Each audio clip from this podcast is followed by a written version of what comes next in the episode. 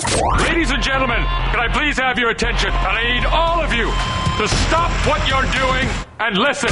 Now, live from Chicago, the Hal Sparks radio program Mega Worldwide. I have come here to chew bubblegum and kick ass. Hal Sparks, actor, comedian, and multimedia personality. And I'm all out of bubblegum. Hal Sparks. All right, let's do this. Uh, John, it's Johnny Million. He's at home. He's uh, he's he's cat friendly, He's surrounded by cats, and he's not eat, eating chips or caramels um, this week. That is the only thing in my computer world that's going 100% right is that we got Johnny Million. Hi, Johnny. Um, Hi. Um, you're our, our man in the sky. Obviously, for those of you that are only listening on the radio, uh, uh, Million is attached to a string and floating alongside the uh, Chinese uh, spy balloon. I'm 12 miles up here. Yes, he's he's the uh, air is thin. Yes, he's keeping track of it. Uh, I want you guys to know that uh, it's in good hands. Uh, John has a lot of experience with balloons in his life. They're one of his favorite toys. Um, and they are. I did a lot of horse smuggling. That's right. He's he's what? He's huh? um huh? He, he's uh always it's like magic when he sees one. Like how do they I don't even know. How, you know, you should see him with a mylar balloon. It's just like John, come back to hey, talk to us. Talk to us. He just Yay Mylar. It's so glistening and and floaty. It's just beautiful. Um so you know, you were bringing up before the show something that I thought was fantastically astute, Johnny Million.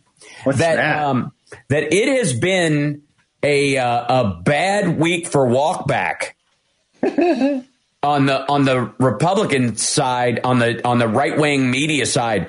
The the first one, of course, being the Paul Pelosi tape. This comes out after this whole grotesque anti-gay smear campaign they've been putting out against Pelosi when he's not even gay. They just like can't pass up an opportunity. Oh, somebody said San Francisco might as well throw a little gay bashing in just for kicks. Yeah, or some violent guy that that, that believes in everything we believe in got caught. We yeah. we have to pretend he's not one of us. And also uh, make it about make it the victim's fault. You know, everybody yeah. all this all of a sudden it's a you know they're wearing a short skirt. So the um, watch multiple outlets Fox News and others, there were, you know, they had, there were clips all over the internet. I'm sure many of you saw them where people were having to on the air walk back what they were saying. Like, no, we're looking at the video right there. He's breaking in the house. That's, that's the hammer. There he is. Yeah. That's the backpack. He was tired of carrying up the hill. This, this is the story. And then, uh, you know, they, they see the actual attack and people are like breaking down whether Paul Pelosi was like, get him, you know, he's like, he, he should have done that because the guy was, you know, trying to wriggle the hammer out of his hand. And he was like, can you guys see that this guy is nuts? Right. Yeah. Um, again, I'm masterfully managing this dude until the very last second when the cops showed up.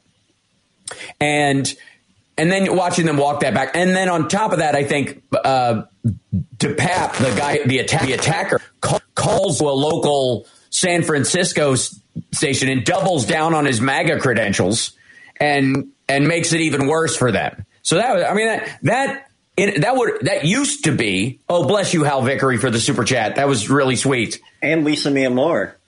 Oh, I haven't seen that one yet. That one hasn't come up on my end, but thank you guys. And thank you guys for joining us. Like, subscribe, thumbs up, all that kind of stuff. Patreon.com slash Hal Sparks. I'll get used to saying it at some point. Anyways, so you know, right about that time, we're like, well, yeah, he did attack him, and yeah, Paul Pelosi was an innocent victim, and yeah, Paul Pelosi like handled a very scary situation as best yeah. he could in all these situations. But the dude had uh, Black Lives Matter and gay flags outside of his house, and he was clearly a lefty. Well, those were, by the way, his exes or his girls.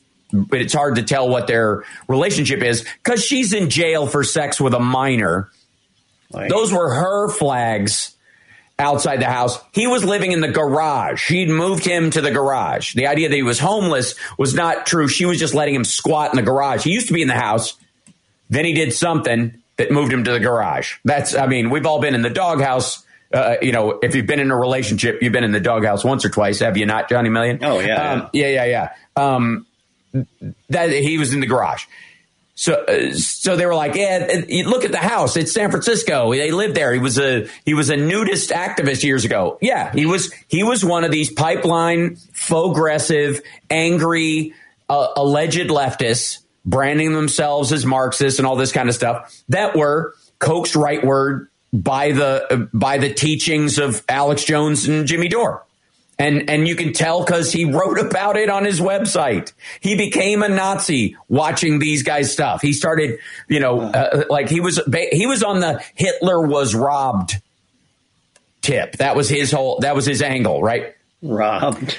Yes, he was. He was robbed. He really nobody appreciated, uh, you know, what he was. You know, hey, the trains ran on time, that kind of stuff. So, anyways, Lord Almighty. So, um, that that was a bad start to the week. You know, yeah, so that's walk back number one. That's what that was a that was enormous, gruesome, involved a bloody attack on an innocent man that they had gleefully, you know, memed about for weeks, yeah. and then comes the uh, the the it's argu- arguably worse because this one won't fade. This one won't.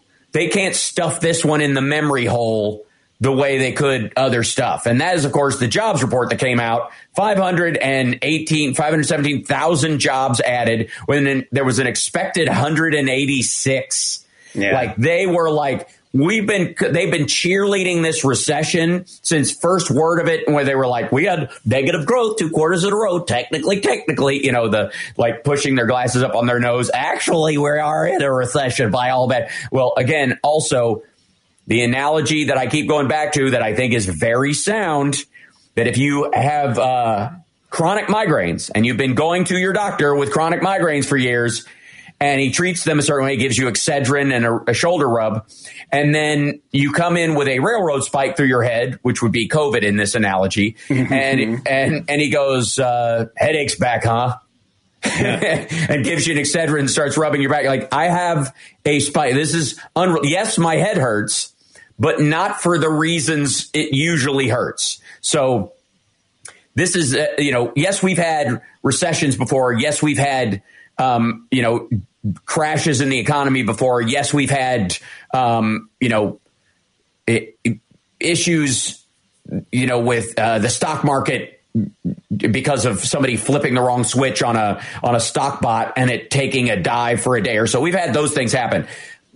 But in 1982, when there was this giant, you know, when Volcker handled the recession and, and brought back or handled inflation by raising interest rates precipitously, there was no 1981 pandemic. 2008 was not pre- was not predicated on the effects of a, a worldwide a worldwide pandemic that shut off like like boats full of oil sitting idle in the ocean. Yeah. There, it was nothing like that. So to pretend it didn't is just embarrassing. So and the issue that they have is that they're kind of ch- and maybe we're lucky. We, I mean, again, we should count our blessings because we're dealing with idiots. And if we were dealing with people with any brains, they might actually cause some real trouble. Yeah. Um, and in re- but in reality, these guys are solving for the wrong problem, and repeatedly that means going to come up with the wrong answer and be caught flat-footed. Did you hear that? No, it was a crackle. it was. It kind of sounded like your fart gun. Oh, really? Yeah. Was it was it a delay? That one? Was it anything like this? Was it this? It wasn't that one. It might have been that one. That's the only one more time. I, that's the only thing I. Ooh. Oh. I got, oh. I got this one. Is it any closer to what you're? Nope. That's the only ones I've got. Sorry. Yeah. People are concerned about the audio in the chat, but I'm all about the the fart sounds. Oh, I see. What's the what's the are we loud? Are we uh, what's the audio in the chat issue? Uh, apparently, it's it's crackly or staticky. Oh, roboty stuff. Okay. Yep. That's, by the way, that is because of how I'm getting you on this show right now. It's just, I don't know what the, sometimes it works and sometimes it's just a big old jerk. So apologies. Uh, um, I will I will work on it over the course of the show to try to smooth it out for people in the chat room.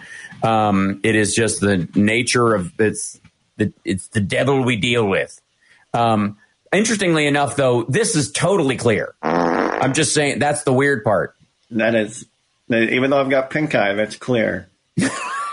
it gave you pink eye. Is that what happened? All right, we got to take a break. I'll try to. I'll work on it during the break. Let's just count it then. All right. The, uh, the, the YouTube audio is apparently fine. How does that make sense? All right. I don't um, know. Uh, uh, we're being attacked. This is it. The Chinese. Uh, I'm. I blame the Chinese the spy balloon. balloon. we're going to blame the Chinese spy balloon when we come back yep. because I have a, a couple of great reasons why not to shoot it down, and it's going to, and uh, it, one of them's uh, well, save it. I, we'll, we'll on the other side. Here we'll be back right after this. Yeah.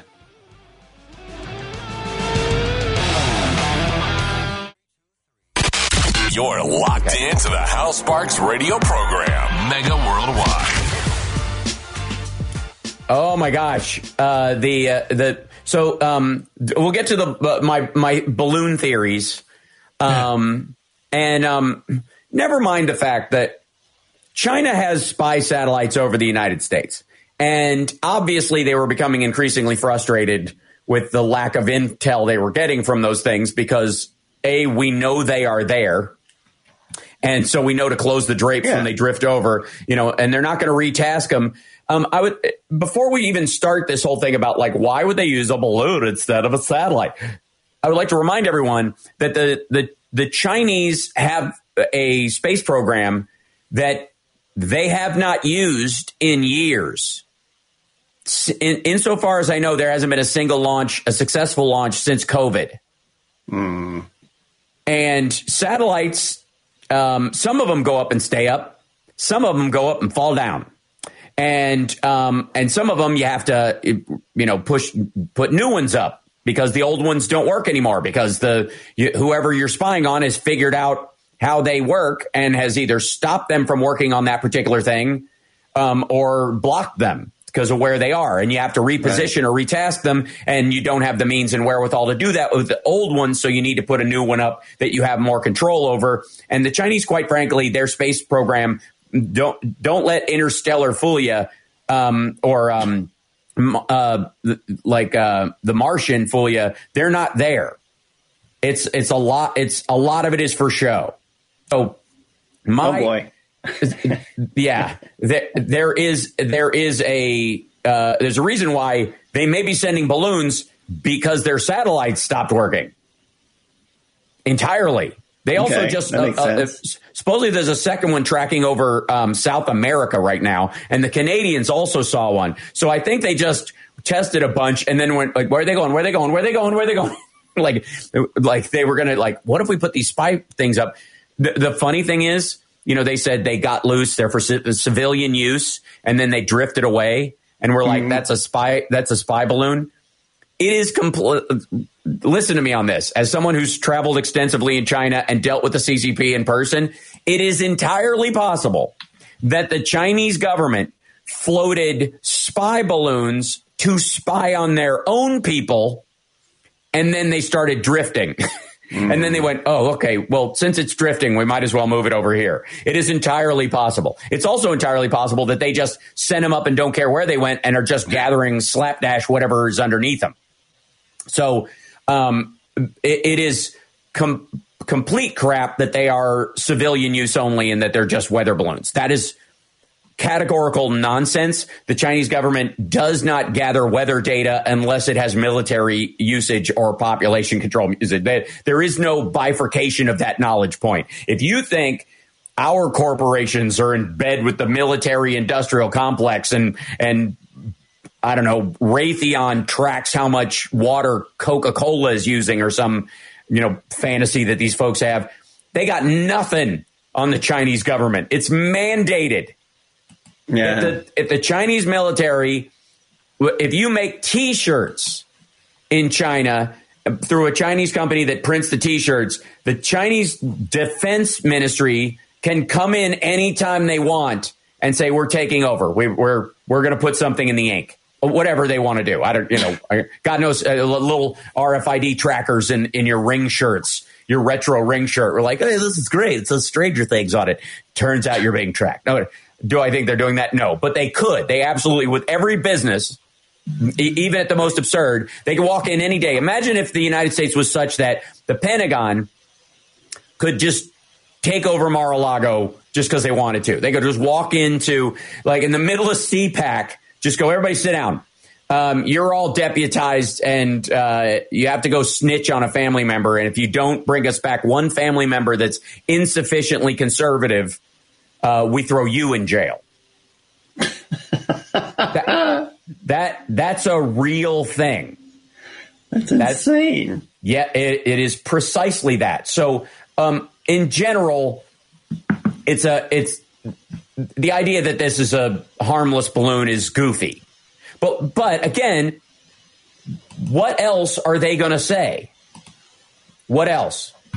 What what in the, what are, what's their response? Yeah, it was a military satellite, and I do it again. See, yeah. you know, like of course they're going to say that was. I, I, don't understand what your problem is. That was you know that was a total. We are having a kid's birthday party. Um, uh, it was a sur- it was a surveillance party slash gender reveal. And I can't wait for that thing to pop. Yeah. Well, that leads me to the other thing. Way to do a transition uh, there, Johnny Million. So here's my theory, and I'm sticking to it. All right. All right. oh, I see. That's what that does. That's the what garble. Happened? Okay, I can't. I, I was going to bring up a piece of audio, and that. Can you hear me? Did yeah. I go away? No. Okay. That's all right. I apparently there's a, a, loop happening somewhere that I have no control over. So that I'm going to fix later on, and I won't be trying that again. But in the meantime, um, there is uh, my theory about the balloon white. First of all, why not pop it? The the easiest reason yeah. is because um, deflating it and letting it go to the ground or capturing it some other way. Basically, waiting it till it waiting till it gets over the Atlantic or mm-hmm. or one of the Great Lakes and then doing it. Well, it's over land right now, and right now it's over Missouri. So the the, the DoD and the and Homeland Security and all these are tracking it right now. And as soon as it reaches a body of water where it can land and we can recover it, then then we'll shoot it down. That's what's basically going to happen.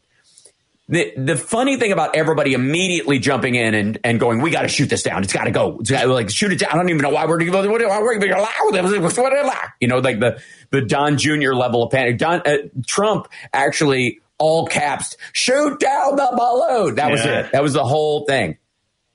And my my instant response was fairly simple. It was what it's what if it's full of pathogens? What okay. if one of what if one of their ways of protecting their stuff when they fly it over other countries to dissuade them from doing that is it's just full of anthrax? It wouldn't be hard. It wouldn't be difficult no. at all. What if it's full of fentanyl? How about that? Just uh, go with some other, you know, the, the main boogeyman of the right currently. Um, what? Then you've popped it over populated areas. That'd be bad. Then what? What then? What are you then responsible for the first attack? Now, don't get me wrong; they obviously wouldn't. They're not going to do that for that very reason. But also, they wouldn't be responsible for the first attack because, if you'll recall, um, the right believes that uh, the the Chinese attacked us, not the government, the Chinese, just in general. The not just the people, but the cuisine. the, the, Chinese food attacked us with uh, COVID as a bioweapon. And again, if you believe that, if you even think that, then that means unequivocally that Donald Trump presided over the greatest bioweapon attack in the history of the world and certainly the nation. And his response was to say the leader of that country that attacked us was very professional and sell them all of our, pe- uh, our beef, pork, corn, and soybeans. Yeah. So, yeah. So, uh, everybody need, needs to get off of Chamberlain's case. Um, uh, Hitler never got such a deal.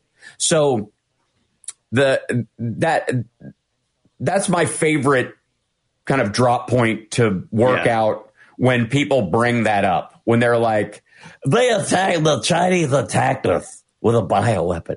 You're like, uh, you you you do realize that uh, if that's true, um, Trump was uh, Trump aided and abetted them. Like much.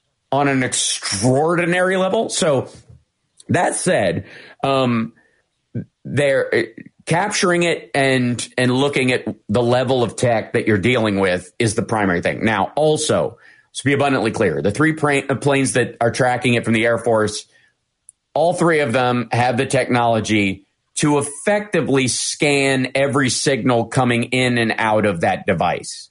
And the only st- reason they need to even crack it open is to look at any storage it would have, like what device yeah. they're using to store stuff. That's it. So, um, in in general, they know what the Air Force knows what they're doing, and the panic attack is performative, even on the Republican side. They know this.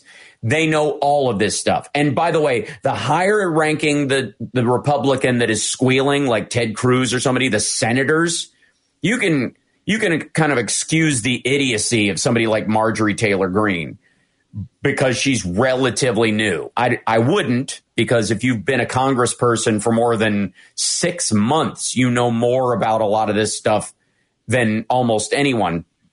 You know, certainly any pedestrian, but any senator who's who's clamoring about this mm-hmm. um, is is selling something that it, they are politicking on national security the same way they say Democrats do all the time. They know this I know this, they know this. You know what I'm saying? This yeah. is this is obvious. There was a guy yesterday who posted online a a picture of the of like Montana, Wyoming in that area. And there were like red areas where the active military uh where the active nuke sites were and black marks where the inactive former nuclear sites were, and then gray areas where the military live bases were. And I was like, why the Chinese have to send a balloon over to find out where stuff is if you could just look on Twitter at an illustration? You get me? So, yeah, anyways, the other point. thing is, the other thing is, and uh, I have another theory about the balloon itself, which might even involve a little bit of our own government um, uh, tell, tattletaling on the Chinese in a, no. in a, in a material way. We'll be back right after this. It's the Hal Sparks Radio program, Mega Worldwide.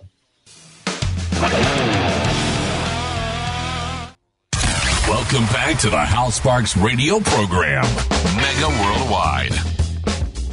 All right. So I, you know, I'm, I'm chipping away, chipping away. The moments make of the dull day. So, um, there is a, uh, now, so Chinese, uh, I, by the way, I'm, for the record, any, uh, anybody in the chat room or whatever, if I have video lags or audio problems or Johnny Million, uh, his cat makes a noise, or anything like that. We're blaming it all on the, on the Chinese spy balloon. I'm just yep. saying it's uh, we have never uh, uh we're ha- we've been handed a gift, and it would be. I, I just feel like it would be rude to not accept it. So, um, so uh, th- and and by the way, if you are looking to support the show, we are fighting the Chinese spy balloon right now. I'm just saying, like, so we need your help to fight the Chinese. I'm trying to turn this into a telethon. I don't care because if the right can blame everything on the Chinese spy balloon, you just blame it on the Chinese and then start raising money. That's what you yeah, do. That's exactly right. Um, and uh, uh, and Larry Fig drives safely on his way to Dallas. He's listening you, to the show. Which is fan- yes, absolutely. And Cynthia, thank you for the technical support stuff. I I will accept it in total shame. yeah. Um, yeah. I like, shame they? It's very sad. Um, and by the way, this is supposed to be the updated uh, little mini Mac Mini that I have. It's supposed to be able to handle all this stuff, and for some reason, it's just like, nah, I don't, not I don't, today. Um, not today, not uh, not you, buddy. For everybody else. Um, so um, there is a excuse me um, there there's literally now like an air cult of maggots who are staring at the sky and everybody thinks everything they see is a Chinese spy balloon. Um, it's and and that I guess they're here to uh, blow up our um, our egg factories, our egg processing plants. that's the that's the other uh, That's the other you know myth that they're floating. And I I have to say that yes, everybody's like shoot it down in the chat yeah. room. I have to say that the the jobs report is the reason for the balloon juice season because man, if you if you f- focus on that jobs report and and essentially everything that the right is saying about Biden and China and the economy is I mean it's just it's embarrassingly wrong so frequently that uh, and quite frankly they become more hyperbolic in what they are saying because the more hyperbolic you get about a statement, especially online or something like Joe Biden is destroying the American economy because he hates mm-hmm. the American people. Like the more hyperbolic you get, it gets into kind of the religious zone of a statement and and away from the material reality. Does, does that make sense? Where it does, it's not even close to something you have to prove. It's it's so in the realm of exaggerated hyperbolic opinion that there is no follow up if you say it's Joe Biden's fault we're losing jobs in America, you could throw detail after detail. We, there, 19,000 manufacturing jobs were added last. When's yep. the last time you saw tens of thousands of like every time we talk about a factory, even when Trump was talking about the carrier plant or Foxconn that never came, it was always in the area of like, this will add 275, this is going to add 300 jobs to, you know, to the 19,000 construction jobs are nonstop. It has baffled everyone at the Wall Street Journal and elsewhere because they're like, what are these people building? Like, commercial property, largely, by the way, cloud services and warehouses, because that's the new boom in commercial real estate. And con- you cannot convert old, like, it, apartment towers or office buildings into these kind of facilities. You got to dig deep into the earth and put set up giant coolant facilities until you know ultimately we solve that computer problem, and then those things will get unearthed and turned into giant basketball courts or something. Um, but that's that's what they're building all around us right now. In in in Las Vegas, there was an enormous housing boom, and it's still continuing because the place has become a suburb of Los Angeles. It used to take me four hours to get from Venice to Hollywood some days. That's how long it takes me to drive from Vegas to Los Angeles. What's the difference? If your house is like one sixteenth the cost, no wonder people are stampeding here. So that's that's part right. of it, right? So look at you know that that housing boom is is ongoing, but along with it, there are just these and and can't stop lying in our chat has seen this as much as anybody because he's here in town with us too, um, and and Mark as well.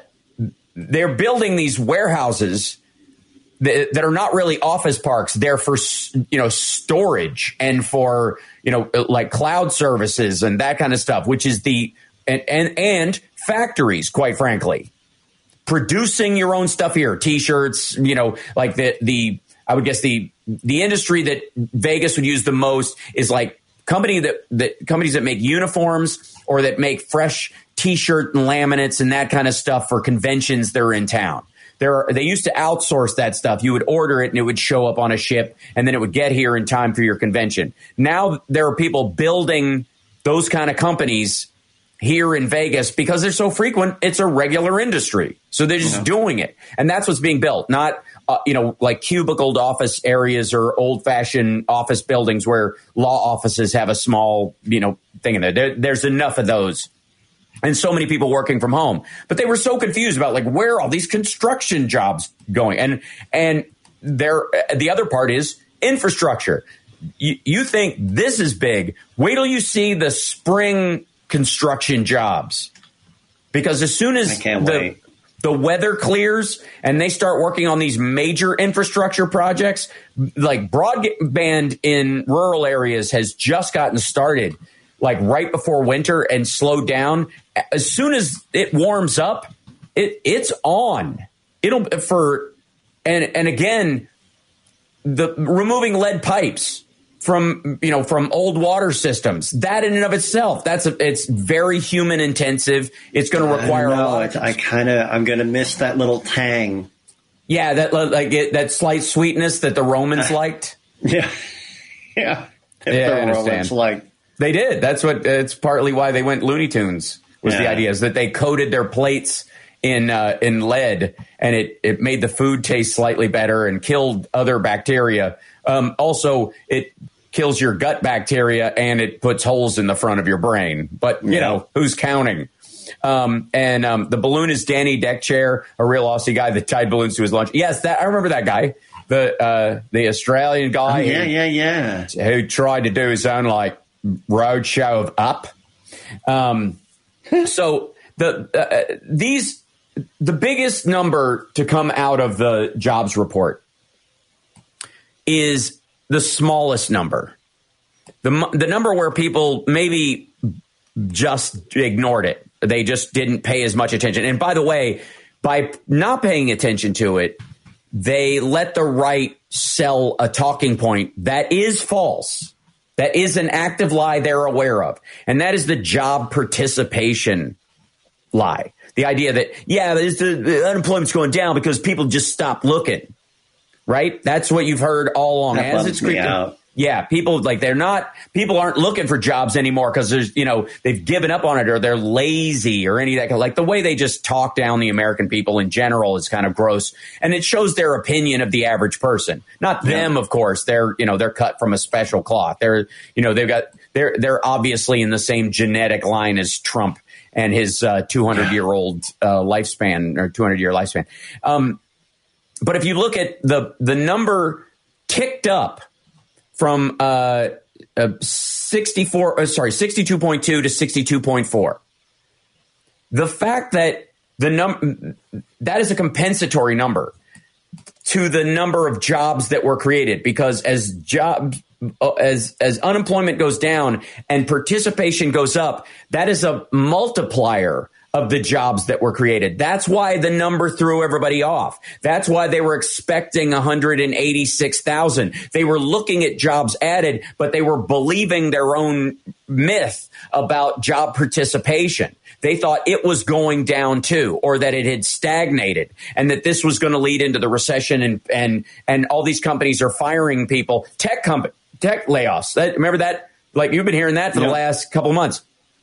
So, uh, one of the tech writers on Bloomberg was sort of sounding the alarm to all of his um, you know stock friends who are like the Fed's going to pivot and lower the interest rate so because we're headed into a recession because tech people are getting fired everywhere. He's like yeah every tech person that got fired that I know of immediately had a consulting job that paid as much or more right after it. If not multiple ones uh, you know, and and by the way, that will increase because the Biden administration and the Democrats have prioritized, um, uh, you know, getting rid of non-compete clauses because they are they they fall under antitrust and they deny people autonomy in their own work and skill. And again, anybody who thinks, you know, like a short term, if you're working on a particular project, right, something that's coming out in the next five months, and you you know a competitor is working on an equal thing, and you're both jockeying to get that thing out over the next six months. A non compete clause for six months is one thing. But you better offer with it a relatively, you know, reasonable golden parachute that if we fire you in that time, you have a non-compete clause. You can't work for our competitors, even though that's your skill set. But we will pay you for those months if we have to fire you. Like, and that's why you're hiring because these are highly skilled workers a lot of time. Instead, if you look back at you know past being prologue, look at what Netscape, or I mean um, uh, Microsoft did with uh, Netscape and did with um, like was it Borderland, one of the early video game companies that they capsized. Um, that was trying to bounce off the Commodore m- boom of gaming.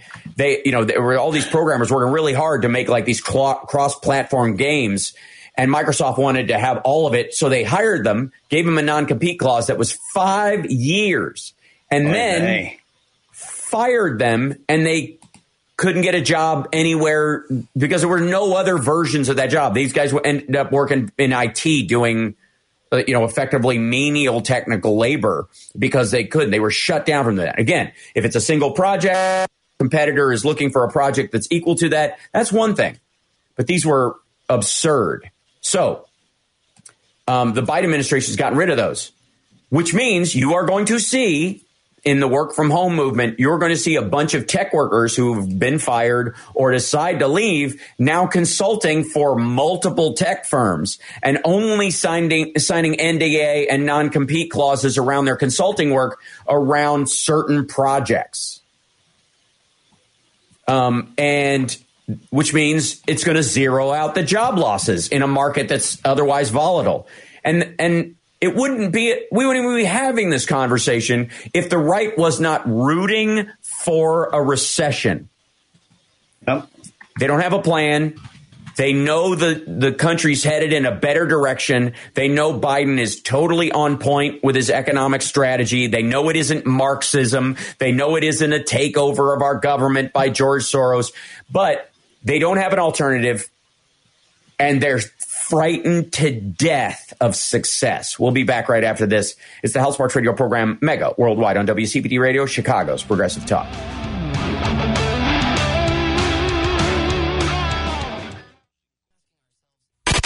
You're locked into the Hal Sparks Radio program, Mega Worldwide. Welcome back. So, Philip Bittner will be joining us in the next hour to talk about what's going on in Ukraine and and um, the the U.S. is prepping a another 1.7 billion dollar package to go to Ukraine, and everybody, uh, Marge and Matt Gaetz and and Don Jr. and all the people who were like, but that Russian fake NRA money was going to be my reelection campaign cash. Damn it! Um, that crowd, all the people who would have benefited from the from the Russian NRA ca- uh, cash that dried up and are still they're livid about it. Those folks are you'll see more and more. This has to end now, today. Okay, well why why? Because Russia's losing.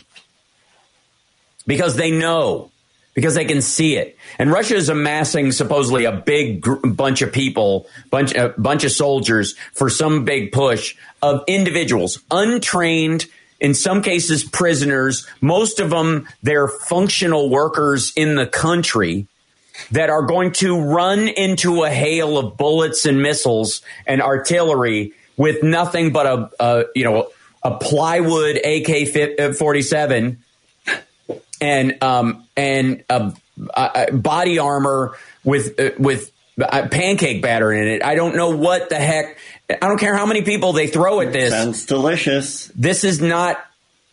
Uh, it didn't work during the Braveheart times. This is not.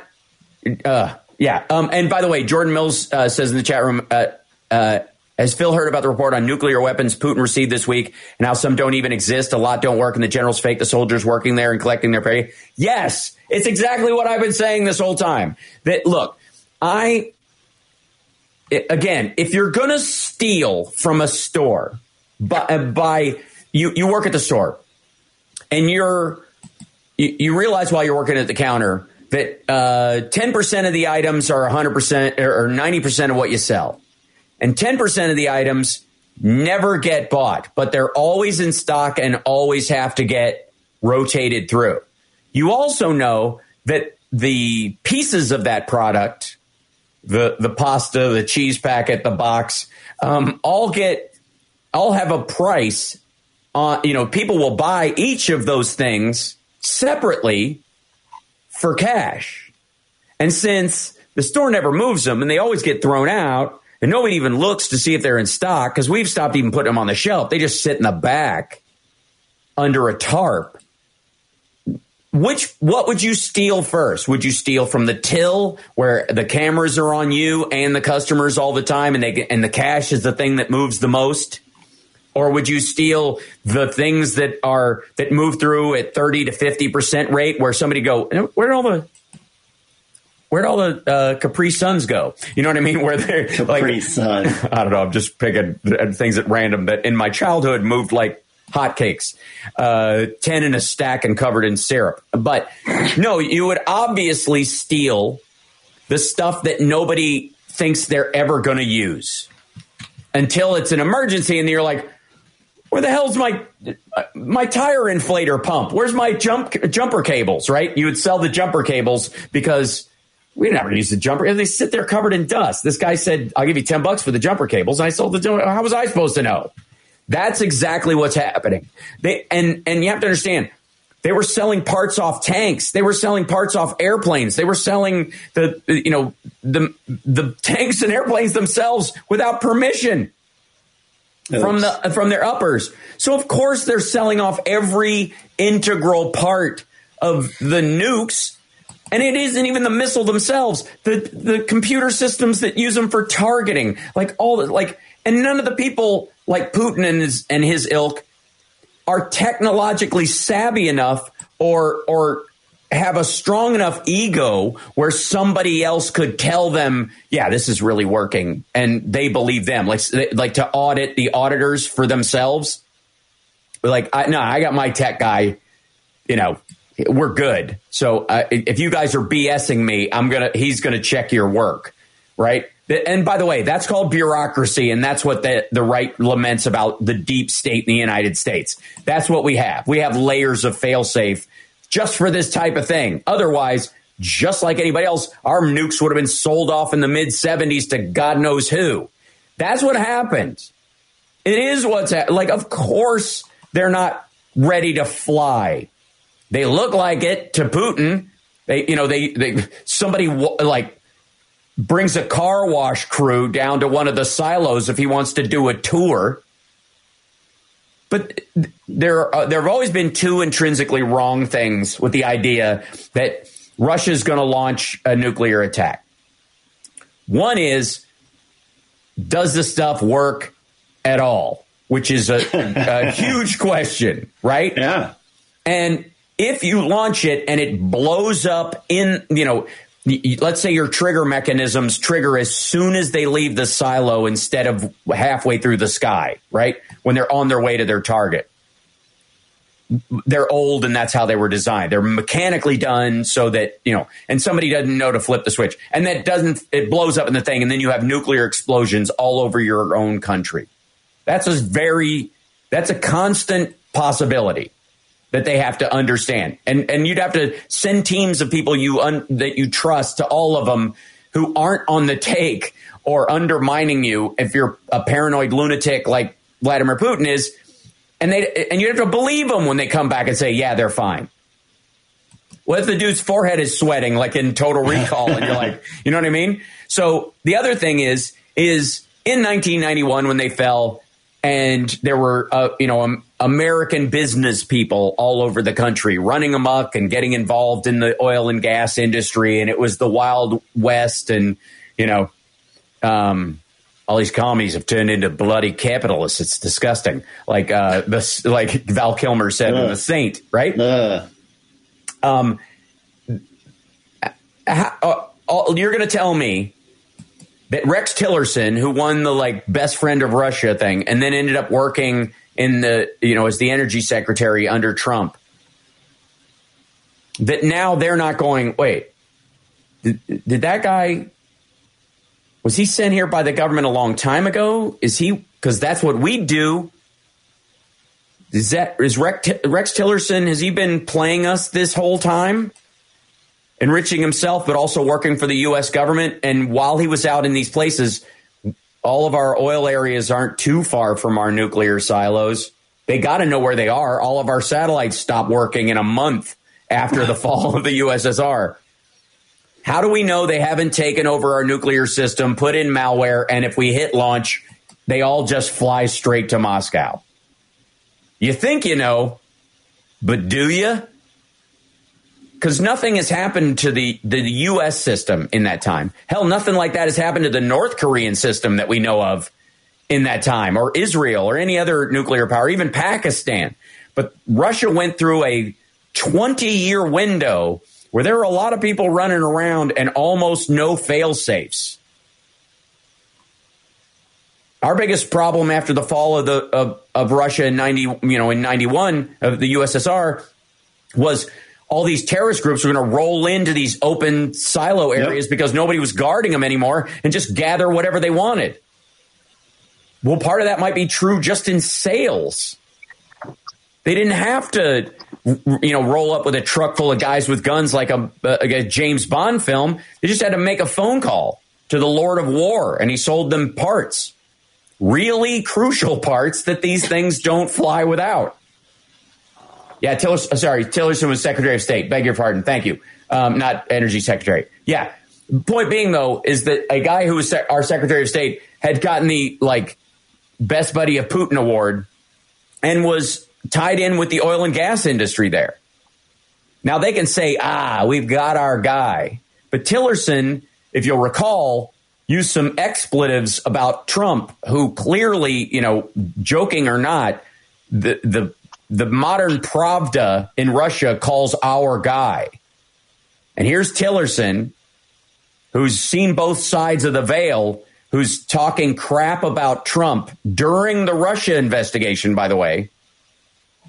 This is, you know, and if, again, if you're if you're Biden or you're even George W. Bush or Obama, are you that paranoid about this side of it? No. But Putin is increasingly isolated because uh, one of the reasons why he looked like crap for so long, besides the fact that he had surgery, is because he was literally, he's not, dude isn't sleeping.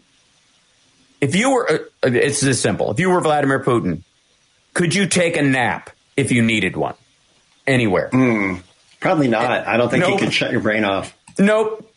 Nope. I mean, not drugs. The, in in a lot of ways, it's it explains I think it explains in many ways why Trump is awake at all hours and constantly seemingly allegedly gacked on on you know Adderall and then benzos just to pass out, it, which is seemingly what, allegedly. Seemingly allegedly, yes. Um, it it makes sense. Uh, we got to. We're at the top of the hour. We got to take a break. When we come back, uh, Philip Bittner will be joining us, and I get to jump through another technological hoop, getting him in. oh, it's gonna be good. Oh, it's gonna be good. Oh, boy. Uh, wish me so, wish me some luck. We'll be back right after this.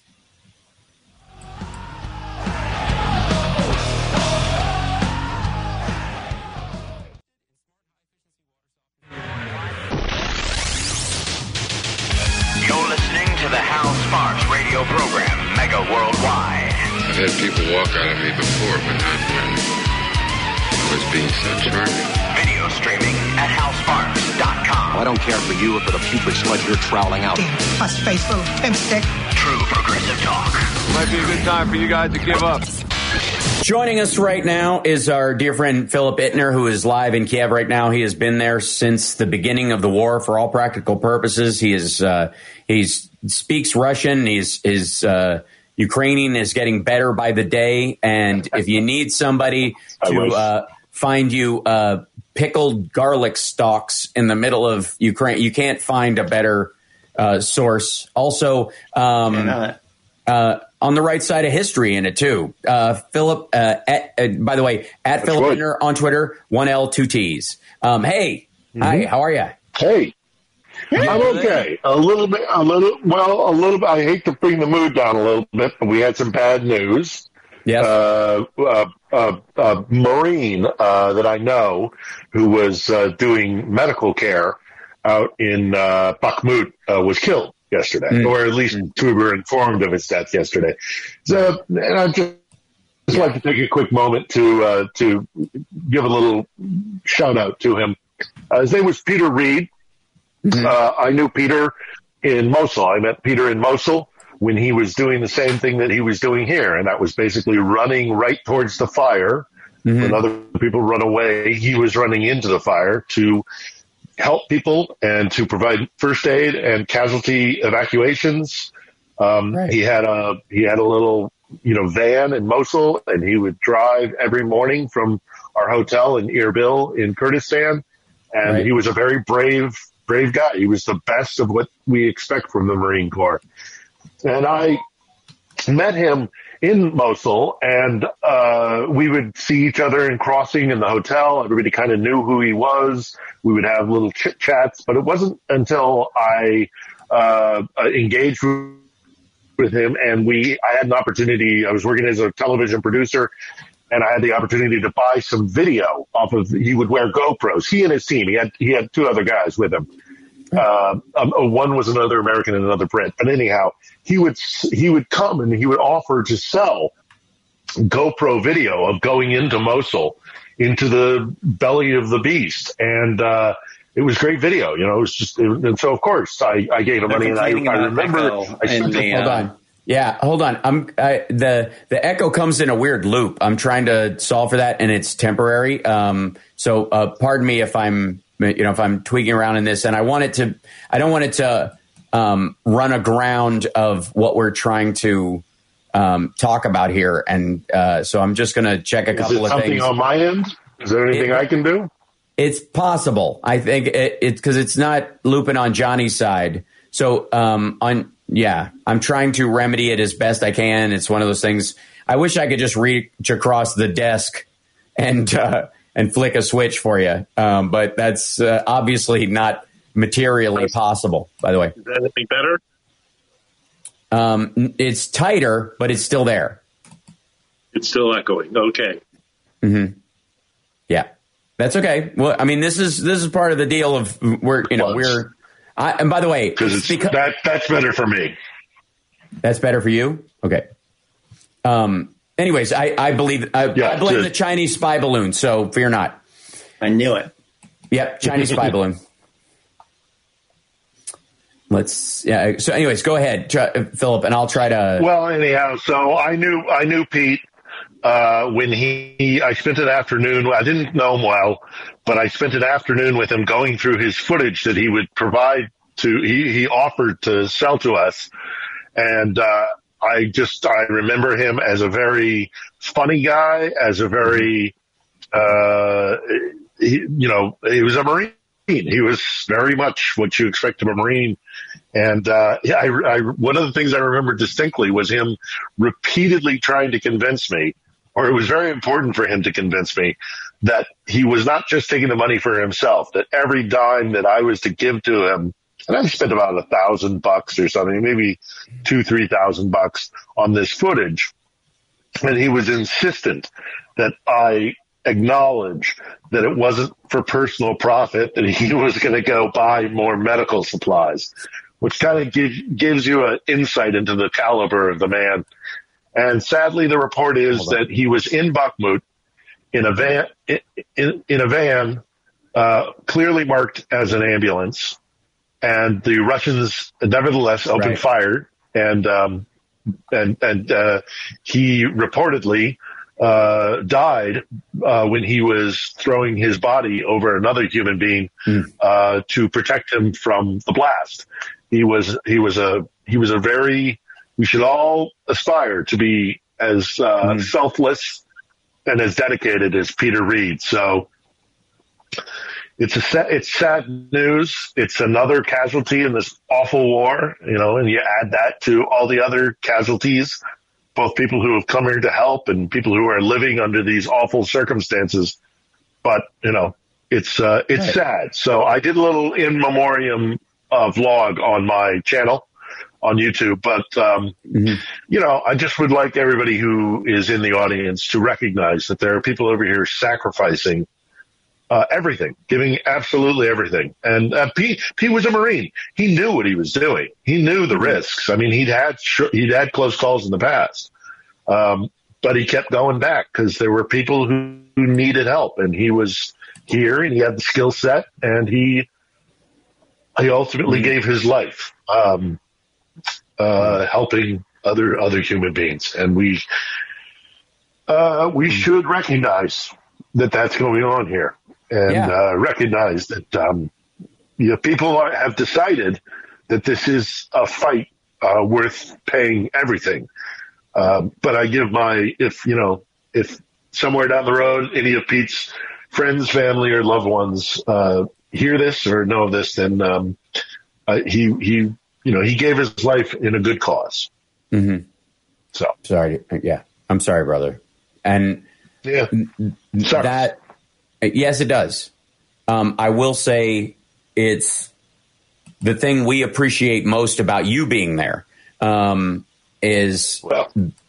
is is giving voice to that and the the reality because a lot of the argument that happens and um, uh, the best way out of uh, sadness is anger, unfortunately. So I, I'm going to irritate you a little bit. Is the argument about money that goes on?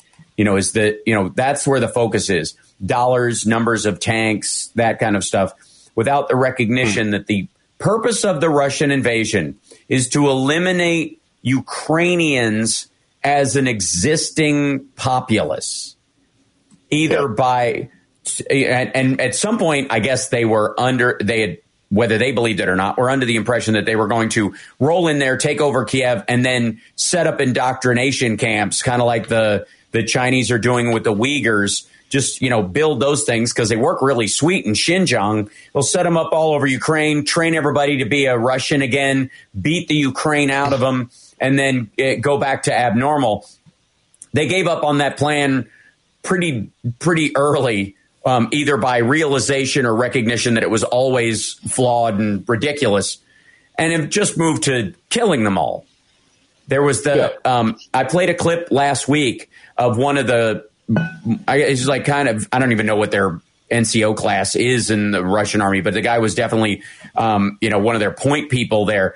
And it's a it, it, somebody did a video comparison of him on the battlefield talking about having to wipe out the Ukrainian people as an ex, as they exist, and then a clip of him saying, "I'm a Nazi." Just saying, just saying out loud. I'm proud of it. I don't want to hedge about it. It's not about national socialism. I'm, uh, socialism. I'm not even hedging around. Just I'm a Nazi, pure and simple. Like I believe in the, you know, oh, yeah. just out of anti-Semitism, just you know, ins, you know, insisting right away, and and again, blowing out of the water this ridiculous, uh, you know, Nazis in my, my Ukraine story. So 1.8. Yeah, the, the well, the other thing that bothers me, if yeah. I can, uh, just to, to yeah. I don't want to talk about. I, I, I would talk about Pete and people like him all all all hour, but the the one thing you say that you know anger kind of can. Uh, I agree that that's possible. I'm well past anger when it comes to the Russian, uh, yeah. the Russians. The Russians just uh, place of of well, I mean, they're just beyond the pale. But what angers me is the guys who sit in uh, studios in New York or Washington or somewhere in you know safe in the West, uh, right. and they pontificate about the validity of uh, what the Russians are doing, uh, and they they've never you know they never come over here and they never put themselves in any risk but they think that they are because they've read a couple of articles or they've read a few books or they've consumed some Russian propaganda right. that they have the, the means and the tools to uh, determine what's going on here. And then you have people like Pete coming over here and putting themselves in the ultimate risk to save human lives and to, and to protect these Ukrainians who are being assaulted. Um, mm-hmm. and, and he dies. He dies doing that and uh, yet there are people who sit cozy in in some studio somewhere uh, blogging about how awful the Ukrainians are and how they deserve this. And they've never heard a shot fired in anger. They've never put themselves at personal risk or hazard. And yet they, they can, they can spew a narrative that ultimately means people are going to die. More people are going to die because they're they're regurgitating Kremlin talking points. Yeah. So, so sorry. You know, I get that makes me angry. Phil, we're going to take an early break because the echo is really uh, brutal. Um, okay. It might be uh, maybe a switch to your phone situation. Can, sorry. Let's go into break, yeah. and I'll swap over to my computer. Yeah, because I'm I'm throwing every switch on my end, and it just I think it's a drift thing because it has to do with the delay. That's why it's mm-hmm. it's coming here and coming back to you and then coming back through. That's what the timing is. I was like trying to. I was. I'm literally. I know how many seconds you are away as far as transit transmission at this point now. Anyways, we'll be back right after this. Well, let's go to break and I'll swap over to my laptop. Cool. Uh, it's the Hal Sparks Radio program, Mega Worldwide. I should say that twice uh, for the for the Chinese weather balloon. We'll be back.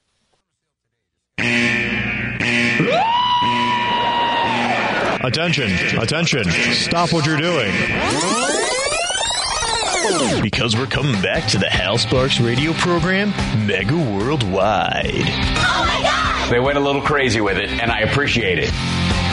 Now let's get back with Hal Sparks radio program, Mega Worldwide.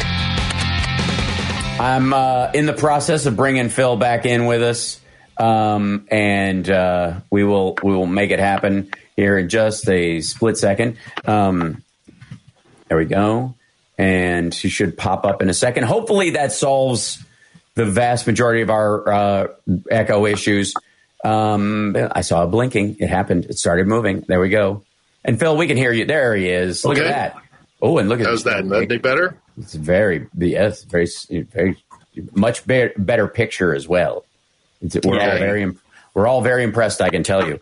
Um, so I'm going to move you over a little bit. Oops, there we go. So we can fit you in there. Now, um, uh, where were we? There, I mean, so much to cover. We have some questions already, and one of the things that came up before you came on the air, and I don't, I don't know if you're aware of this one, but uh, there was a a, a, a, a blog about, uh, on, I think it was on Medium was the main place I saw it. Russia's nuclear weapons may be useless. Nuclear physics may have rendered Russia's atomic threat hollow. Um, this is uh, to fully understand why Russia's nuclear weapons might be a dud. We first need to understand the type they have. They have 404 4,447 nuclear uh, wa- uh, warheads.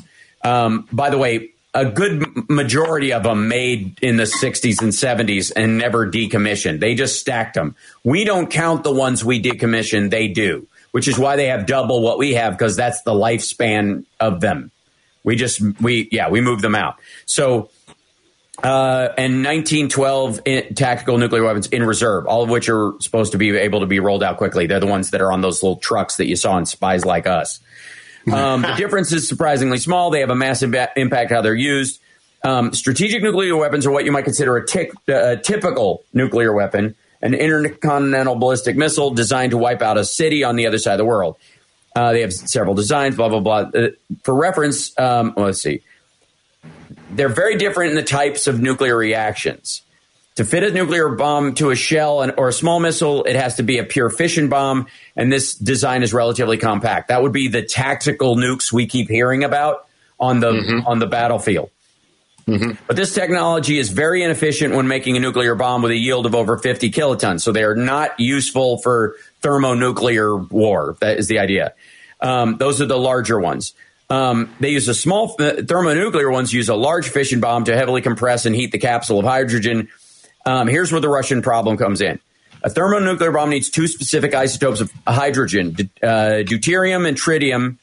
Um, and this is due to the fact that these two isotopes fuse together at much lower energies and allowing the bomb to function. There's an issue. While uh, deuterium is a naturally occurring and stable isotope, which you can easily extract from water, tritium is highly radioactive, has a half life of only 12 and a half years, and as such needs to be artificially made.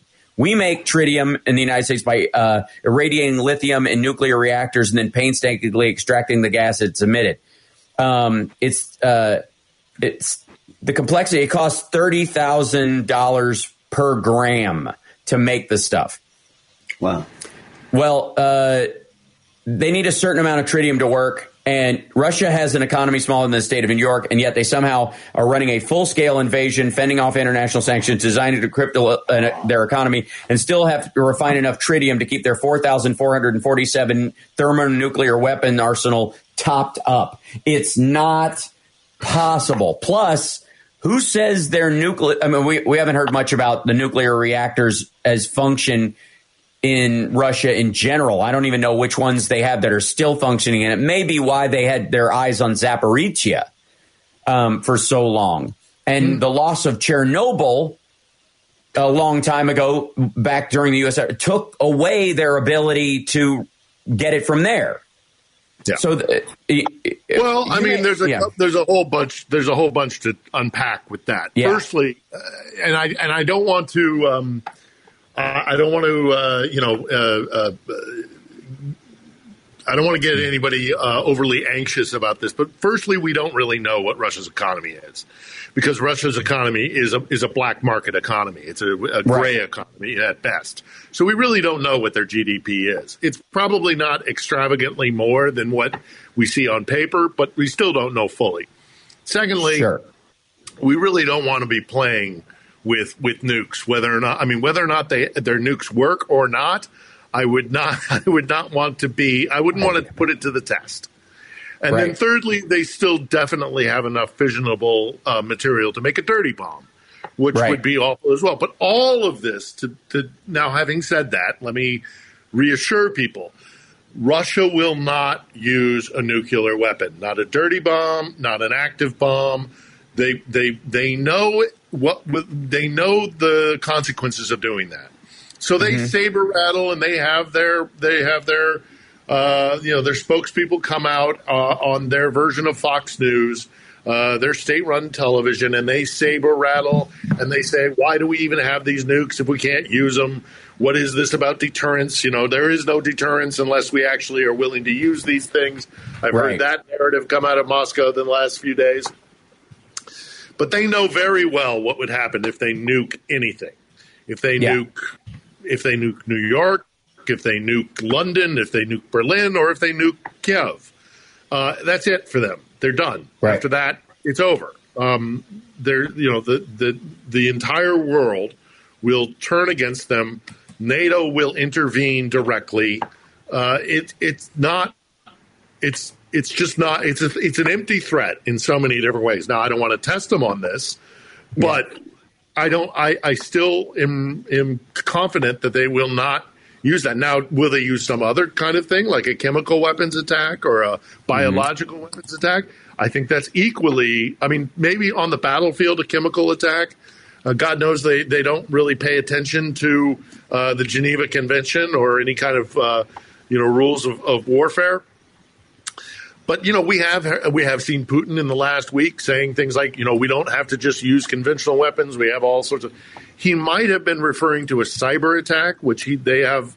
Yes. well, there was a report about that recently yeah. as well. Yeah, I mean, their capacity for cyber attacks is significant. We've seen it in Estonia. We've seen it here. They've shut off a nuclear power plant here in the Kiev region uh, back mm-hmm. in the even before 14. They were they were meddling around with that kind of stuff. I've spoken to people in the national security uh, apparatus of the United States who tell me uh, we know that they're inside our grid. So they have the capacity to do it. But again, the, the problem with Russia and all these threats is that they know that if they overplay their hand, they will get smacked down so hard um, because our, our capacity to levy war, both real and economic, mm-hmm. puts them puts them at a massive disadvantage, and they know it. They know it. Right. So I would not lose any sleep over the. Oh, and I'm here in Kiev, and I don't lose any sleep over it. Uh, mm-hmm. Uh, the possibility of them using a nuclear weapon. It's it's the, the possibility is almost negligible. And and also, by the way, folks, Here's another problem with all of this stuff. That, and I've been fielding these questions since the beginning of the war. Yep. Is if is, is that um, you know uh, for for them to use uh, that kind uh, if if we kowtow to them yeah. because they have the capacity to use a non-conventional we- weapon of war. Whether mm-hmm. and I wouldn't even say it's a weapon of war; it's a weapon of mass destruction, nuclear, biological, or chemical. Um, then we're always going to be bowing to them. Then, then what? What's next? They say, "Oh, we want a piece of Poland. We want the Baltics back. We're going to nuke Kazakhstan. We're going to nuke Georgia." We're, mm-hmm. And we're always going to be acquiescing to them. They're bullies. You cannot right if you if you if you let a bully bully you, he will keep doing it, and that is literally what is happening. So mm-hmm. I'm not terribly worried about it, and equally, my stance is we have to stand up to him because if we acquiesce, he'll just keep doing it. Uh, and if it's yeah. not Putin, it'll be the next Russian leader. So you have to stand up to a bully, and that's what the Russians are being right now. Yeah. Um, th- there's uh, there, I think we are gathering other uh, questions from the chat yep. room as well.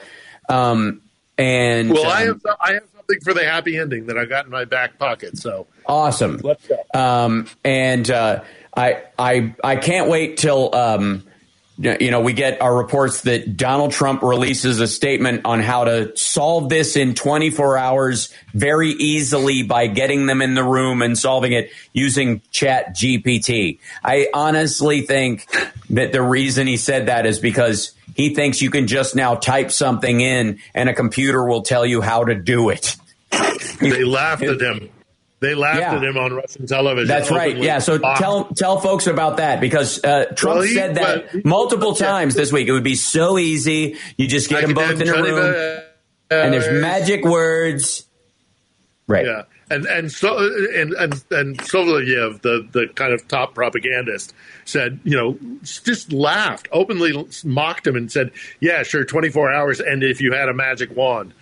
I mean, he is so he has no concept of what is happening here, and he has right. no con- and, and also people who also kind of support that mentality that that there's a way to force Putin to the negotiating table, mm-hmm. or even that that Russia would negotiate in good faith. Uh, they they don't understand the complexity and the historical dialectic that is actually play, being played out here. This is hundreds of years of colonial yeah. imperial uh, occupation it's not going to disappear overnight. Right.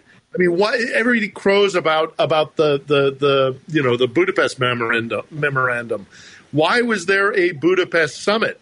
Because everybody knew that Ukraine was gonna be a problem because it is their crown in the colonial jewel uh, in their the you know the, the the, the jewel in their colonial crown, and mm. um, and they are threatened by losing Ukraine. They're not only because of strategic interests, but cultural, historical, uh, Russia's sense of self identity.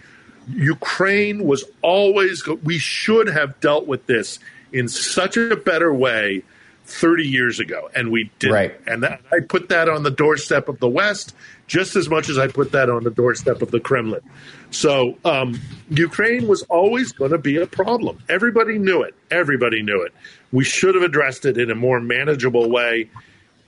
But then there's the part of me that says we could never deal with this in a, in a manageable way because the, at the core of it all is the fact that the Ukrainians do not want to live in an ab- abusive relationship with Moscow. And that, that's just not going to change. It's not like right. there are you know the narrative that uh, the Moscow puts out is that they the, that Kiev has been swayed or seduced away uh, by the West. Well, that's not the case. Ukraine has has decided that it doesn't want to be a colony, not of right. Moscow, and not of Brussels or Washington. Washington, by the way, and I get snicker, you know, I get blowback on that when I say that kind of stuff because there's oh, of course yeah. they're going to be vassal states to the West. No, if you think that they're going to be a vassal state to the West, you don't know the Ukrainians like I did. Right, right. And they're not. They're going to be an independent nation. So, you know, I'm I'm uh, I am convinced that at the end of the day, as as much blood as needs to be shed, sadly, the Ukrainians will be independent and they will be sovereign and they won't take orders from anybody. They'll cooperate. They'll be in a partnership but they're not they're not going to be a colony anymore. They've been a colony for hundreds and hundreds of years, and those days are over. This war is going to put that, you know, put that to, to an bed. end. So, anyway, exactly.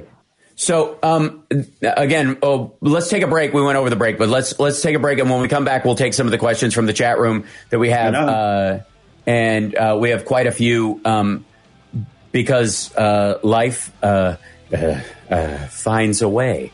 We'll be back right after this. It's the Hal Sparks Radio program, Mega Worldwide on WCPT Radio, Chicago's Progressive Talk.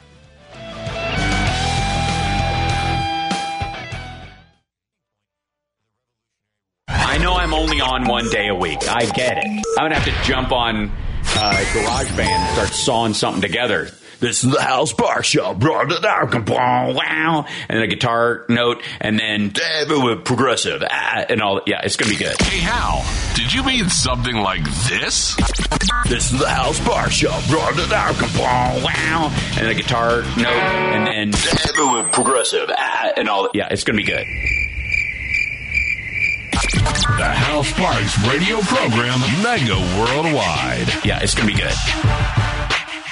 So, um, one of the things I keep hearing, Philip Ittner, before we get to one of the questions from the chat, because there are many, um, is the idea that uh, Russia's laughing at us. you have heard this a bunch. They're laughing at us. They keep laughing at us. Um, it, I, I happen to think that what Russia is going through and what China is going through and what Iran is going through is so deadly serious right now that even if they think they get some kind of a, a win or the United States is embarrassed, if it's if it's just embarrassing, they're just like not enough. And if it's if they think it's some kind of win, even then it's just like, ugh, it's not.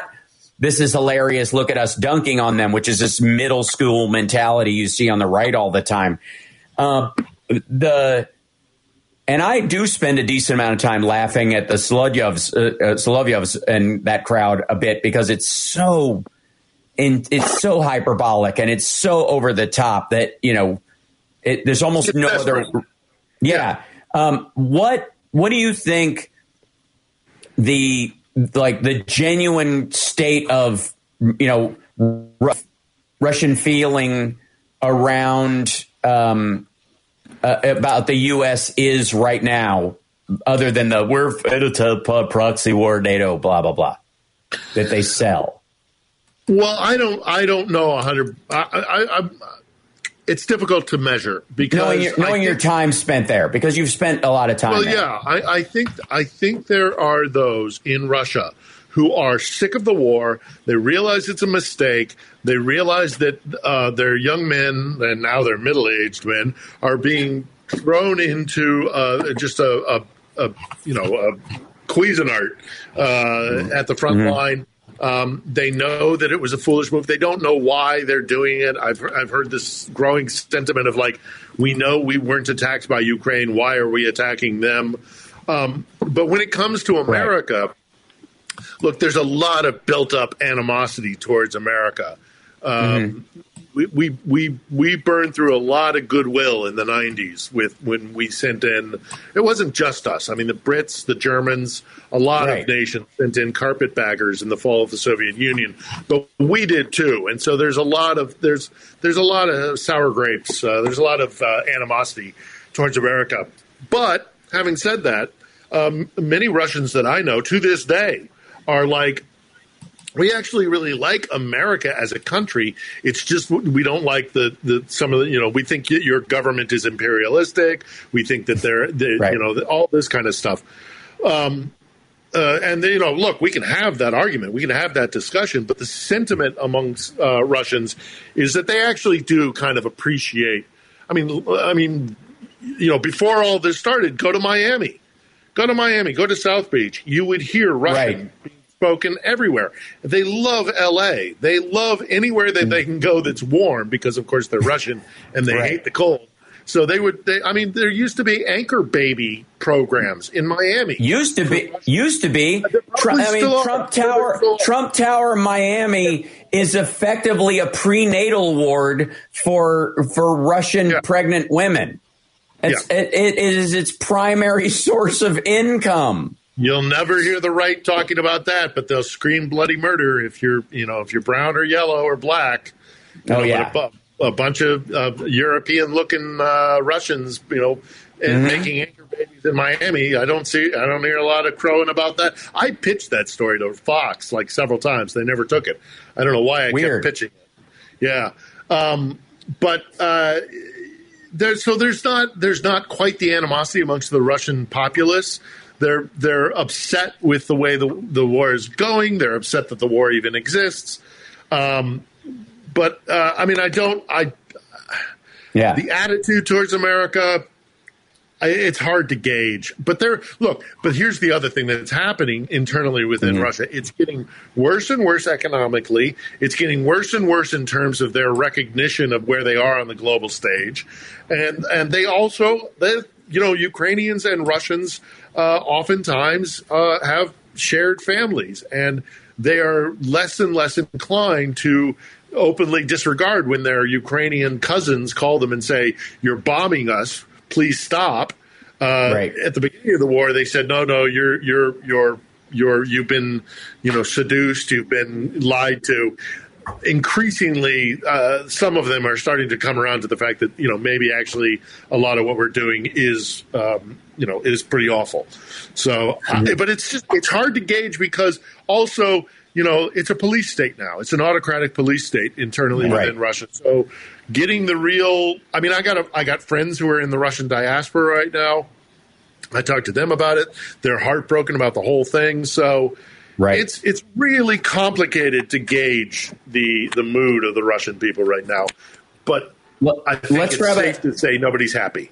Right. Um, let's and obviously the the sanctions because they are financial and because Russia knew that it was going to be engaging in this. And, and there was, you know, one of the reasons why this, the Biden administration knew they were going in, even when Zelensky was dubious about it, was because they were stockpiling cash, essentially expecting yeah. sanctions. They were not expecting the amount of sanctions they got. That clearly took them, caught them completely off guard. And the impact of it, if, because I follow a bunch of these like Russian lifestyle vloggers once this started, people who live hmm. in country and they're and they were in the beginning they were like, we've got all these sanctions and everything's the same price and you can get anything you want and that and it's not we're all an isolated environment. They're now in Georgia. They they they left. Like I there's only one of those uh vloggers that's still in Russia and he's in like way the eastern part of Russia, borderline like he could probably walk to China or North Korea if they if they knocked on his door. But everybody else who was like, these sanctions aren't doing anything, is has left and is now do, doing videos about how they're you know they're better off. It's so weird. No, I don't. I do not think that we will see empty shells like we saw at the fall of no. the Soviet Union because they they're smart enough and they also have an internal they have an internal, you know, production of food. They're going to keep their people fed. They're going to mm-hmm. keep their, you know, I think their intention is to keep their people, you know, warm and all the rest. Well, those it. things aren't. a lot of foodstuffs aren't sanctioned, but the price of stuff was the big thing, and that it, that it does get more costly, right? Yeah, they're not going to get a new flat screen anytime soon. They're not going to. Mm-hmm. The, the price of oil is is probably going to go up because, you know, while they have their own internal oil, they they're not you know, turning that into something that can be commercially used internally within Russia, that might become a problem. Um, but they're gonna they're gonna start see their their quality of life diminished. They'll have mm-hmm. they'll have subsistence living going, mm-hmm. but they will not be able to get uh, subsistence living will be will continue, but they won't right. be able to get anything. You know, yeah, it's going to be lu- luxury goods and dollar store stuff, but there's nothing yeah. in the middle because that comes from everywhere else, exactly. and that's yeah, because the rich stuff and the industry is going to be hurt. And look, right. it's only just starting for them, but I, do, I don't think they're going to get empty shelves. I don't think they're going to be like the fall of the Soviet Union era um, the the authorities are smart enough to know to avoid that, and they've got the means internally, so they, that probably won't happen. But anyway, well, because of that stockpiling of cash, that was that, yeah. and because it the sanctions don't and, cover a lot of like again foodstuffs and clothing and those kind of things. Um, let's grab a question though. Uh, uh yeah. Yeah. Sure. My first question here is from Jonathan Black. Um, what is a reputable wildlife slash pet sh- uh, shelter that we can donate to out there? Oh my goodness! In Ukraine, um, I believe there so. are, they do exist. They do exist. Um, I don't I will, have one off the. Uh, boy, I, you're springing that on me. I'll tell you what, uh, I get I, I I have friends at the Humane Society and they've been tracking some of this as well. What I'll do is I will post on my uh, Spoutable and on my Twitter and Facebook pages. Um, I will put up some links for everybody that the Humane Society of the U.S. is working with directly, and yeah. that you know, so you know we don't. I, I, I, know I know a yeah. guy who I know a guy who has been working with an outfit uh, that does care for for animals, rescuing animals and sheltering them uh, until then either they can be reunited with their their families or you know they can be fi- found new families, and that's an organization that is. Um, out near Lviv, uh, no, Ivan Frank, Frankivsk, but I don't know the mm-hmm. name off the top of my head. It's not hard to find, and and Hal, yeah, if you know a reputable one yeah. connected with the Humane Society, I'll, I'll, they, I'll, I will, I will reach out to them. We will make, we will make sure. To, yeah, whole they're, they're in. Ukrainians yeah. are big on that. So yep, and the and the Humane Society of the U.S. is helping them too. So uh, we we love them anyways. They do great work. Um, and let's see, uh, we're close to. We got like another minute. Maybe this is one. Yeah, uh, one more quick one. one more quick sure. one. Here's one from uh, Nick Rich fifty six. Uh, could Phil explain why Vova is used to uh, name Vladimir Putin? Vladimir so Russians often have a diminutive for every single name that they have. So you have Svetlana, and that can go down to Sveta or Sasha, Alexandra, uh, Alexandra, or Alexander can also be turned into Sasha. Uh, Vladimir can be can be broken down to Vova. It's it is diminutive and it is often used uh, between familiar people. It's a kind of a term of endearment, endearment if you're close to them. So when people kind of want to belittle a very important person, like a president of a country, they will they will diminish it inappropriately to Vova from Vladimir. It's kind of a condescending insult. So that's why you hear people calling Vladimir uh, Putin Vova because you don't call the president, uh, you know, of the country, you know, by an overly casual term. Yeah, it's like us calling him Pooty Poot, you know, like those yeah. kind of things. It's it's yeah. it, you know, it's like calling and, a Robert Bobby, calling a Kimberly Kim, and she doesn't. She wants. I want to be Kimberly, and you call her yeah. Kimmy. You go, hey Kimmy, right. no, I'm Kimberly. You know that kind of thing. Yeah, and when they're when it's somebody like Putin, it's specifically it's like calling Xi Jinping Winnie well, the Pooh. It's the yeah, same. It's, a, it's the same. Like everybody over there. Yeah. Right. It's a fragile ego. That, yeah. You know, and he's Let's take, yeah. So great explanation. And we'll, we'll, be back right after this. It's the Sparks Radio program, Mega Worldwide, now with 100% more Johnny Million and Philip Ittner joining us. Follow Philip at Philip Ittner on Twitter. Uh, one L, two T's. Are you on Spoutable yet? Have you j- bumped over to there? No. Maybe jump I, on there I, and snatch your name media. up early is what I do. So. uh yeah, so I'm on there uh, on Spoutable at um, at Hal Sparks. So there you go. Okay.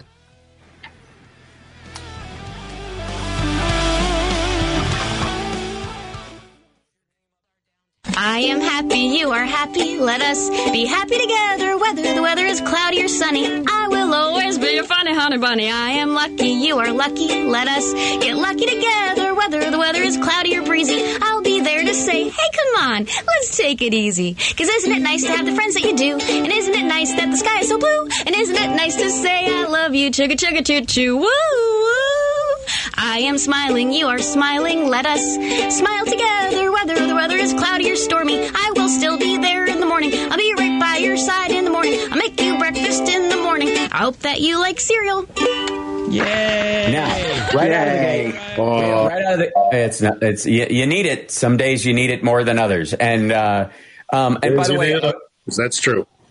Yep. Um, so, uh, real quick, there was one. Uh, I don't know if Johnny, if you saw this one, the Tabby super chatted. So the independent Russian media Medusa, how are they doing, and are they accepting donations? Do you know Medusa? I'm not familiar with Medusa. I do know Medusa. I do know Meduza. Uh, they're an excellent organization. They made up mostly of uh, uh, Russian journalists in exile. I think they're basing themselves out of Estonia now in Tallinn. Mm-hmm. Um, they're a very, very reputable impressive group. They, they they're the ones that did like the reveal of all the palatial estates of the of mm-hmm. the ruling elite, Putin and, and Medvedev and the rest of them.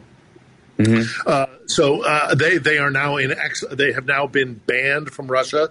So they have, yeah. uh, they have mm-hmm. they're out of Russia, but they continue to because many Russians have VPNs. They're continuing to broadcast in. I mean, just go to their website. Just go to Medusa with a Z uh, yeah. So it's M E D U Z A, and I'm sure they've got a contribution site there. They they they they survive on that. So yeah. uh, if you are if you have it in your heart to support them, do go support them. They're Mods, very- if you guys feel like throwing that in the chat for people, that would be fantastic. I appreciate it. Uh, uh they're probably already on it. I don't even know why. I think it's either dot. It might be dot .ru or it might be dot .org. I'm not 100 percent mm-hmm. on that.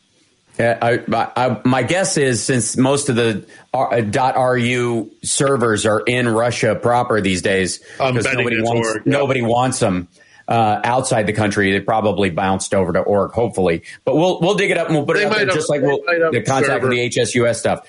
Um, one of the you know, I always like the happy ending to be just happy, plainly happy, instead of like at someone anyone's expense. But that but this was this was a major uh, deal. The new the new package of military aid that is coming to Russia from the United States, which, by the way, was already voted for last year. What people don't understand is that when the U.S. government votes on a $40 billion package or whatever, every time it's doled out, it has to be signed off on.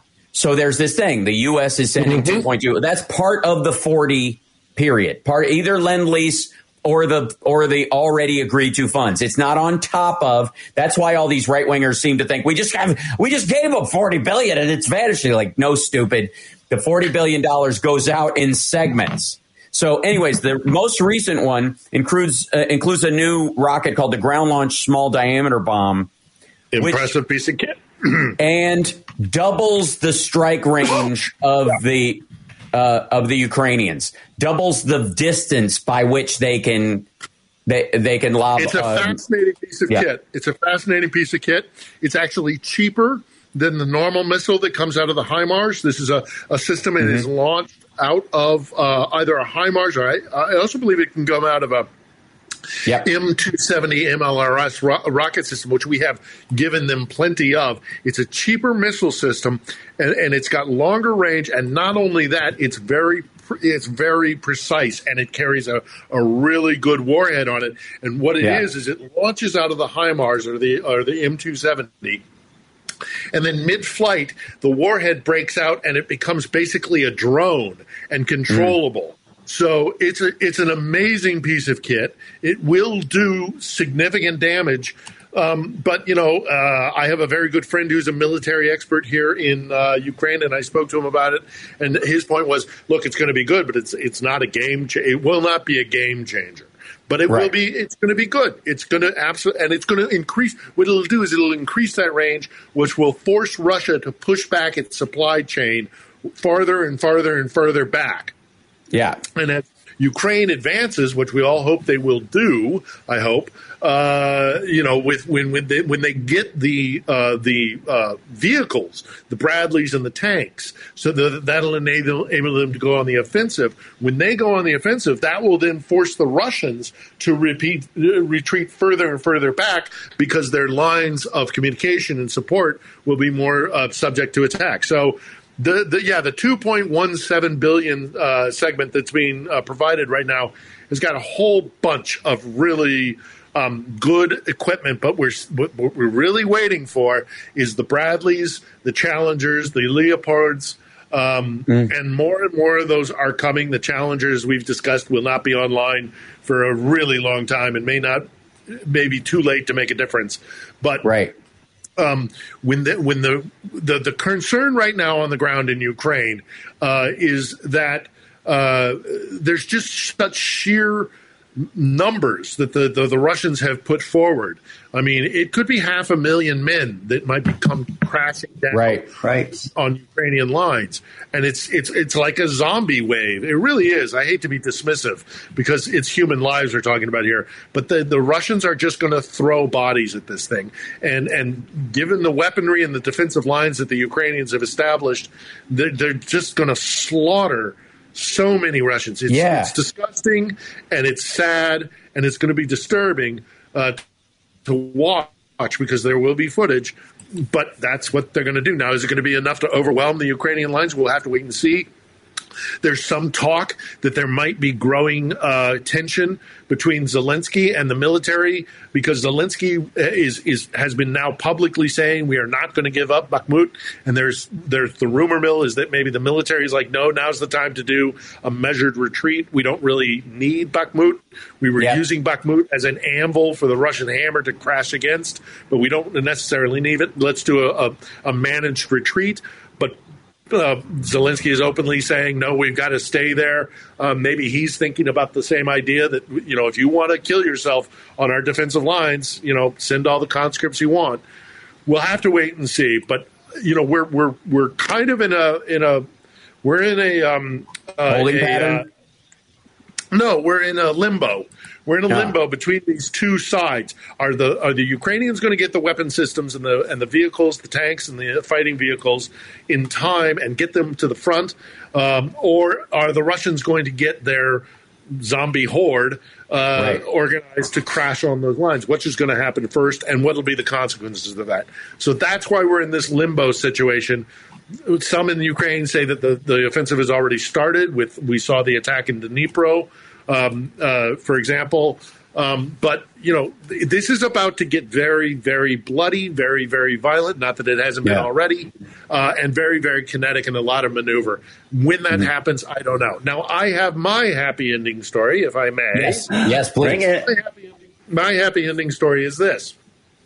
So I only just saw this today, but apparently there was a Zoom meeting happening between uh, uh, the foreign ministry and the and, and authorities in Moscow, the Kremlin, and all the rest of it. They were on a Zoom meeting with a lot of the kind of um, uh, uh, the the guys in the disputed regions, Lugansk, uh, Donetsk, Zaporizhia, you know, all the kind of places where there's not you know, there's a dis- dispute. And so there are those who are kind of quislings, if, if you know that historical reference, who are kind of Yeah. pro-Russian Ukrainians who have mostly Right. been mostly been bought by Yeah. Moscow, but I don't want to be too disparaging. There are true believers as well. Anyhow, they were on this. This is the fun part, okay?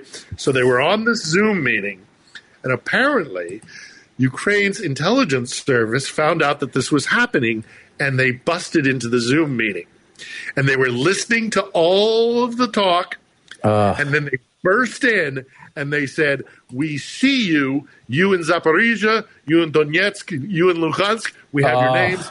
Just Oh, know boy. that we now consider you traitors, and you will be brought to justice when when this." And then and then Wow. they burst, and then they played the Ukrainian national anthem, and you could see the faces- you could see the faces of these quislings dropping ah. and going, "Oh my god!" One lady quickly picks up the phone and is like, "I mean, she's got her phone muted, she's got the Zoom chat muted, but you can see her frantically on the phone." And then one by one, drop, drop, drop, drop, drop, drop, drop, drop, drop, drop.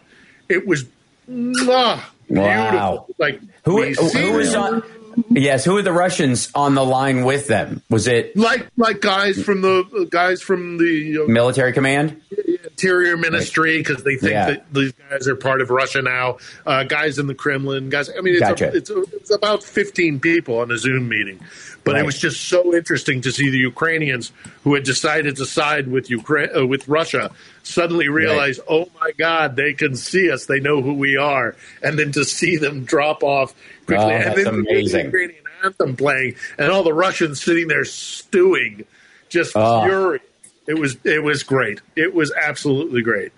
I, you know, this this is an ongoing thing too, and maybe this uh, will tie this up with the whole uh, Chinese balloon idea.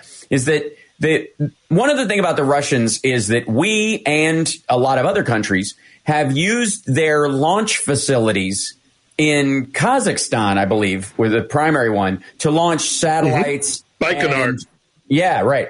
And the Chinese used it all the time as well. They have their own launch site. It doesn't work very well. So they spend a lot of time, you know, buying their way onto these rockets that Russia was sending up. And Russia's not really sending them up anymore. And so the Chinese mm-hmm. satellites that need to be repurposed, repaired, or replaced are effectively, you know, a lot of people don't know this, but like the, the Starlink satellites, um, about a hundred of them just burned up and fell out of the sky. They do it all the time because there's these tiny little relays. They're not like you think of a satellite. This is happening to China. Oh, there she is, Flora, at the last There second. she This is is. what's happening to Chinese satellites. Maybe it's why they need balloons.